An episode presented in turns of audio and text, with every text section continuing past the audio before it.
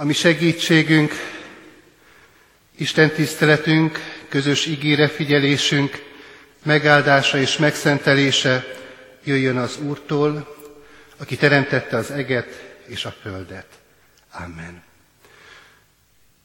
Hajtsuk meg fejünket és imádkozzunk. Urunk Istenünk, mindenható mennyei atyánk az Úr Jézus Krisztusban, hálás szívvel köszönjük meg Te neked azt a kegyelmet, amelyben most is részesülünk, olyan képpen, hogy ide, erre a helyre eljöhettünk, itt összegyülekezhettünk, és együtt, a te közö, együtt közösen a Te igédre figyelhetünk.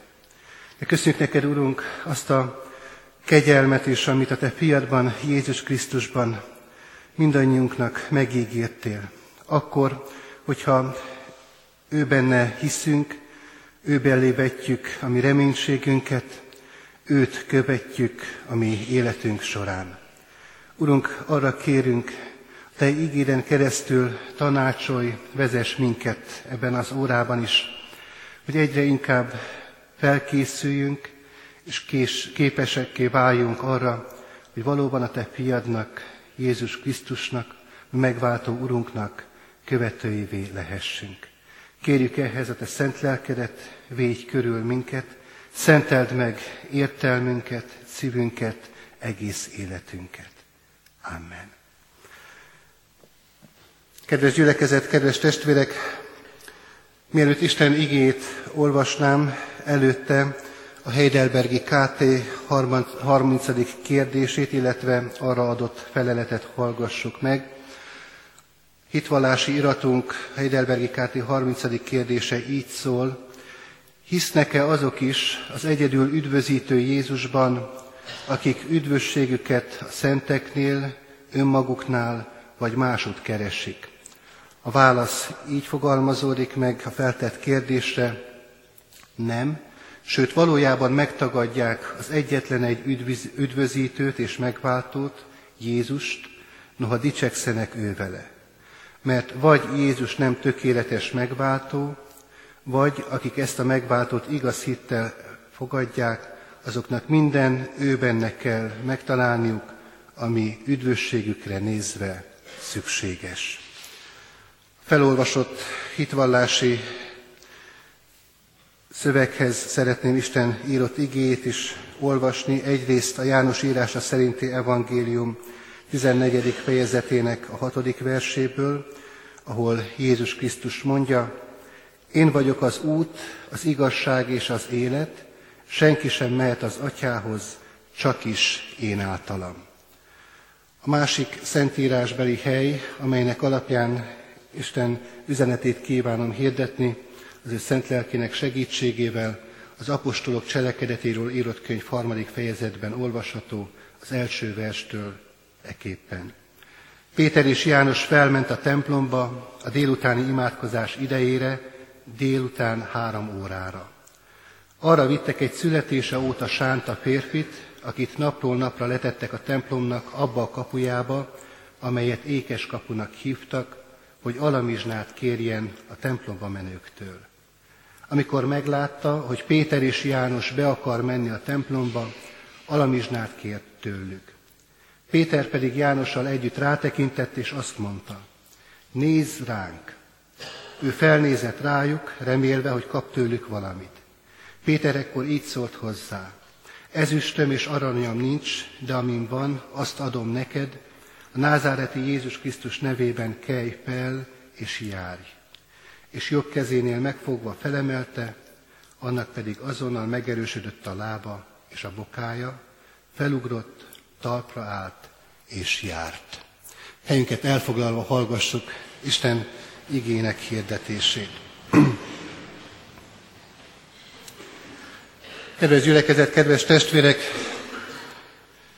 hétről hétre, sőt most már mondhatjuk, hogy hónapról hónapra az egyik hitvallási iratunk, a Heidelbergi KT magyarázata történik folyamatosan, és elérkeztünk a 30. kérdéséhez ennek a hitvallási iratnak, és az előző alkalomhoz szeretnék visszakapcsolódni, hiszen a 29. KT kérdésünk Jézus nevének a magyarázatát adja elénk. Ebben a magyarázatban, aki itt volt, vagy aki ismeri a KT szövegét bizonyára tudja, hogy Jézus neve úgy kerül szóba, hogy annak eredeti jelentése, hogy tudnék, ez a név azt jelenti, hogy szabadító.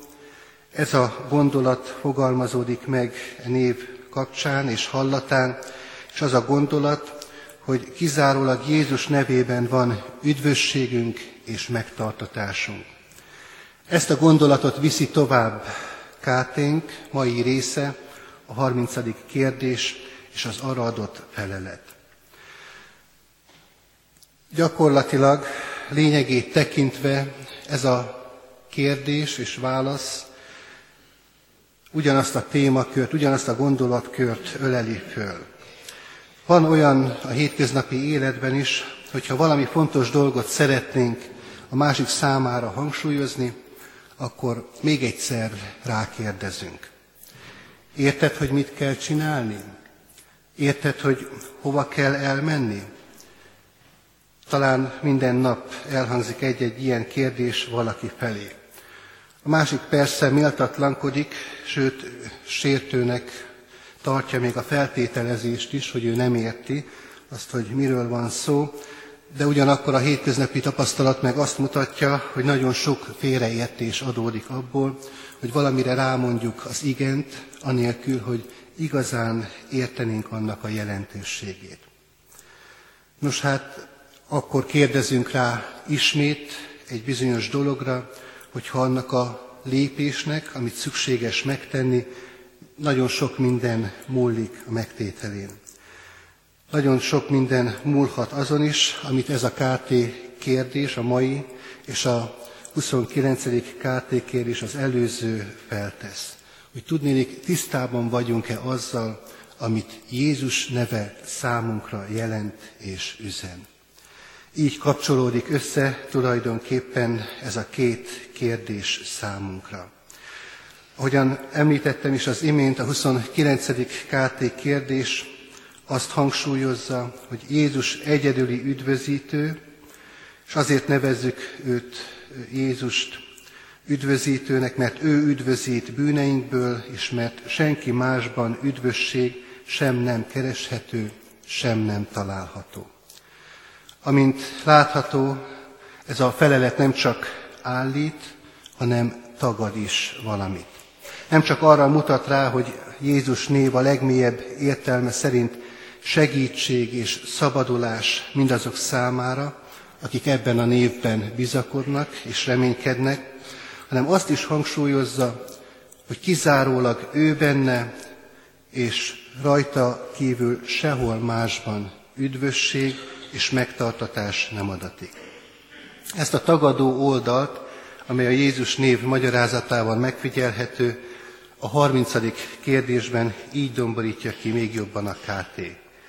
Hadd olvassam még egyszer föl a kérdést és a választ teljes egészében.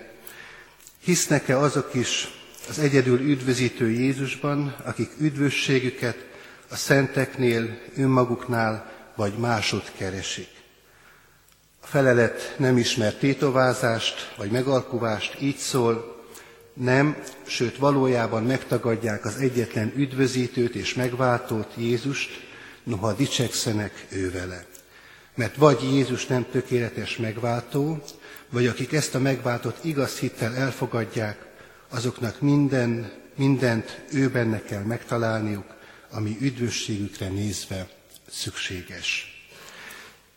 Kedves testvérek, nézzük meg először, hogy mit üzent ott és akkor hitvallási iratunknak ez a megfogalmazása a 16. század második felében.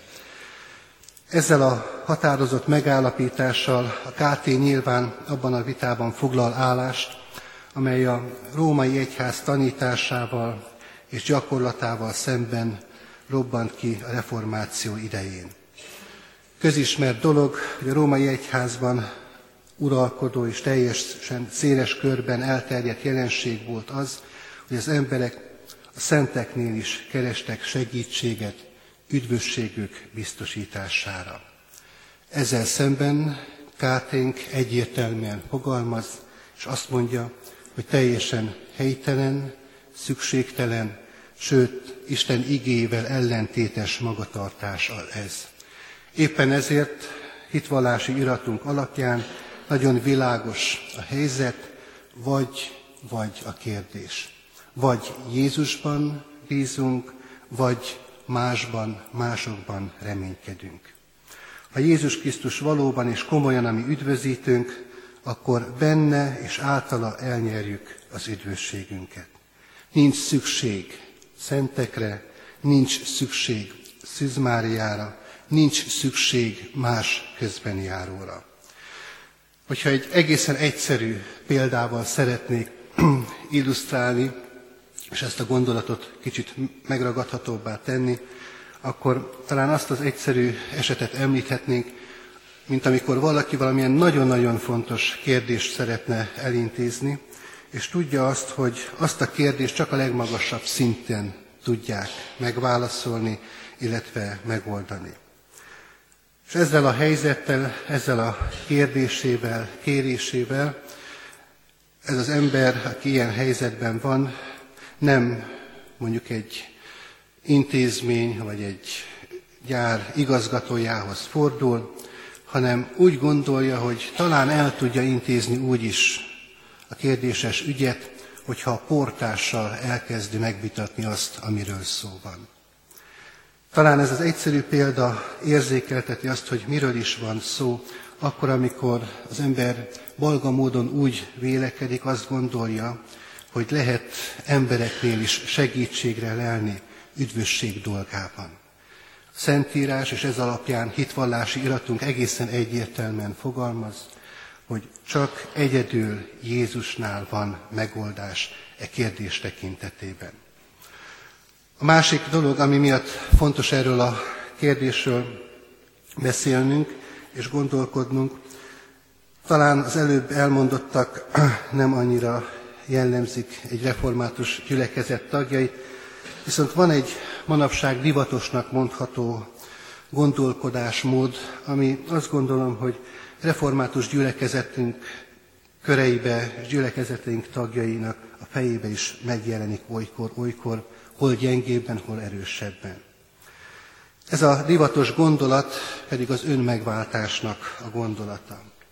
Ez azt jelenti egészen röviden összefoglalva, és ezt tanítja, hogy az ember nem teljesen romlott meg, és képes arra, hogy önmagát valamiképpen lelkileg megújítsa. Vagyis a bűnbe esett ember is képes az önmegváltásra. Csak meg kell rá tanítani. És hát van ennek számtalan módja, technikája, bizonyos tréningek, vallásos és pszichológiai módszerek, energiaközlések lehetővé teszik ezt. Csak meg kell találni a megfelelő utat, és ilyen módon a probléma megoldható. Nos hát, Káténk és a Szentírás egyértelműen fogalmaz, ez a gondolkodásmód, ez a fajta irány teljesen helytelen, teljesen téves. Nem vagyunk képesek önmagunkat kiemelni abból a mocsárból, amiben benne vagyunk. Nagyon világosan és egyértelműen beszél erről maga Jézus Krisztus is a felolvasott bibliai szakaszban, János evangéliuma 14. fejezet 6. versében Jézus a búcsú beszédei között mondja, én vagyok az út, az igazság és az élet. Senki sem mehet az atyához, csak is én általam. Ő az egyedüli út az üdvösségre. Ő az, aki valóban számunkra az üdvösség útját nem csak megmutatja, hanem el is készítette. És ezen az úton végig vezet minket, akkor, hogyha őt követjük. És azért olvastam föl az apostolok cselekedeteiről írott könyv harmadik fejezetéből a jól ismert történetet, amikor Péter és János felmegy a Jeruzsálemi templomba, hogy imádkozzon, és ott találkozik az ékes kapunál a születésétől fogva béna, sánta emberrel, és ezt a csodálatos gyógyulást azért hoztam most ide a testvérek elé, mert ez nagyon jól illusztrálja, szemlélteti azt, hogy valóban Jézus Krisztus neve mit is jelent a mindenkori keresztény ember számára. Nem csak ott és akkor, Jeruzsálemben, hanem itt és most, Kecskeméten is. Ugyanez Jézus Krisztus nevének a jelentősége. Hallottuk a felolvasott igében, Péter ezt mondja, a kolduló béna embernek, ezüstöm és aranyam nincsen, de amin van, azt adom neked. A názáreti Jézus Krisztus nevében kelj fel és járj. És azt gondolom, hogy ebben a történetben és ebben a mondatban is benne rejlik tulajdonképpeni és mindenkori keresztény misszió lényege. Jézus nevében tanítani, Jézus nevében gyógyítani, és Jézus nevében élni. Ez adta az erejét és a vonz erejét a kereszténységnek ott és akkor Jeruzsálemben. És azt gondolom, hogy ugyanígy van ez a mai világban is. Ez adhatja a sava borsát a kereszténységnek, ami modern korunkban, itt a 21. században, ebben a városban, Kecskeméten is. János és Péter meggyógyítja a sántát. És ez a történet jól mutatja azt, hogy valóban milyen hatalom van Jézus nevében. Nem mágikusan kimondva természetesen az ő nevét, hanem teljes hittel, reménységgel és bizalommal Jézus Krisztusra tekinteni. Ebben a bibliai történetben láthatjuk, hogy Jézus nevében valóban erő van. Azt is, hogy Jézus Krisztusban kegyelmet kaphatunk. És ebből a kegyelemből fakadóan új kapcsolat jöhet létre köztünk és a mi teremtőnk között, ami megváltó Urunk között. Új kapcsolat formálódhat, alakulhat ki, születhet ember és ember között. Ehhez az erőhöz, ennek a kegyelemnek az átéléséhez szükséges az ő neve, az ő személye. Persze mai modern korunkra az is jellemző, hogy sokan ezt megkérdőjelezik. Sőt, kimondottan ilyen hangokkal és vélekedésekkel lehet találkozni, hogy ez is egyfajta lehetőség, valóban Jézus nevében is van erő, és Jézus nevében is van kegyelem, amint sok más névben is, amelyeket segítségül hívnak a földkerekségen. Nos hát megint csak Jézus útmutatásához, eligazító mondatához térjünk vissza, amikor Jézus azt mondja, hogy senki sem mehet az atyához, csak is én általam. Később János és Péter ezt szó szerint is megfogalmazza, amikor a nagy tanács elé kell állniuk éppen emiatt az eset miatt, hogy meggyógyították a sántát, és ott kérdőre vonják őket, és ők akkor így válaszolnak a kérdésre. Nincsen üdvösség senki másban, mert nem is adatott az ég alatt az embereknek más név, amely által üdvözölhetnénk. Adja Isten, hogy mi is ebben a névben reménykedjünk, bizakodjunk teljes szívvel, teljes élettel, teljes hitünkkel, és ennek a névnek segítségül, hívásával kapjunk erőt szüntelenül napról napra arra, hogy őt kövessük azon az úton, amelyre minket elhívott, és amelyen bizonyosan végig is vezet, hogy, hogyha ő hozzá ragaszkodunk, és ő belé kapaszkodunk. Adja Isten, hogy így legyen, és valóban az ő nevében legyen üdvösségünk és örök életünk. Amen.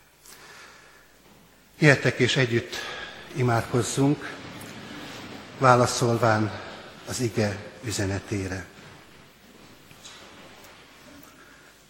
Urunk Istenünk, hálás a szívünk azért, mert nem hagysz minket bizonytalanságban egy pillanatra sem. Nem kérdéses számunkra, hogyha hittel olvasok a Te ígédet, hogyha hittel hallgatjuk annak üzenetét, hogy van-e megoldás számunkra abból a nyomorúságból kijutni, amelyben vagyunk, amelybe kerültünk, ami bűneink miatt. A Te ígéd egyértelműen nyilvánvalóvá teszi a számunkra, hogy a Te fiadban, Jézus Krisztusban van üdvösség, van örök élet. És csak ő benne, senki másban. Éppen ezért nem kell bizonytalankodnunk e világban. Nem kell lázasan keresnünk és kutatnunk egy életen keresztül, hogy vajon mi lehet a megoldás, mi lehet a mi vigasztalódásunknak forrása, mi az az eligazodási pont számunkra, amelynek mentén helyes irányba állhat a mi életünk.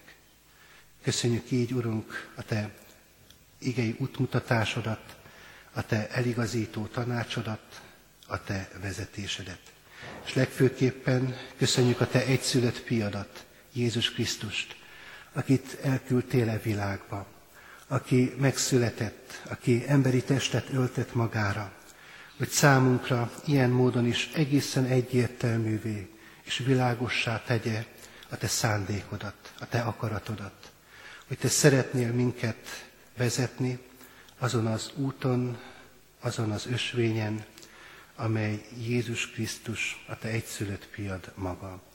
Kérünk, Urunk, hadd járjunk ezen az úton életünk minden napján, hogy valóban ne csak mondhassuk hittel, és valhassuk szánkkal, hogy üdvösségünk van Jézus nevében, hanem meg is tapasztalhassuk majd a manapon, amikor majd elét kell állnunk.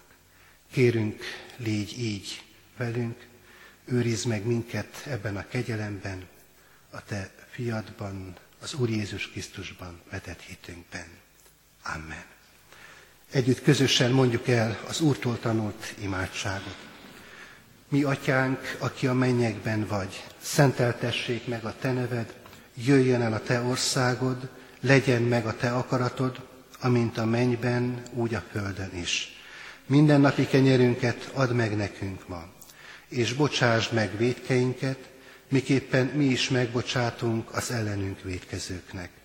És ne védj minket kísértésbe, de szabadíts meg a gonosztól, mert tied az ország, a hatalom és a dicsőség mind örökké.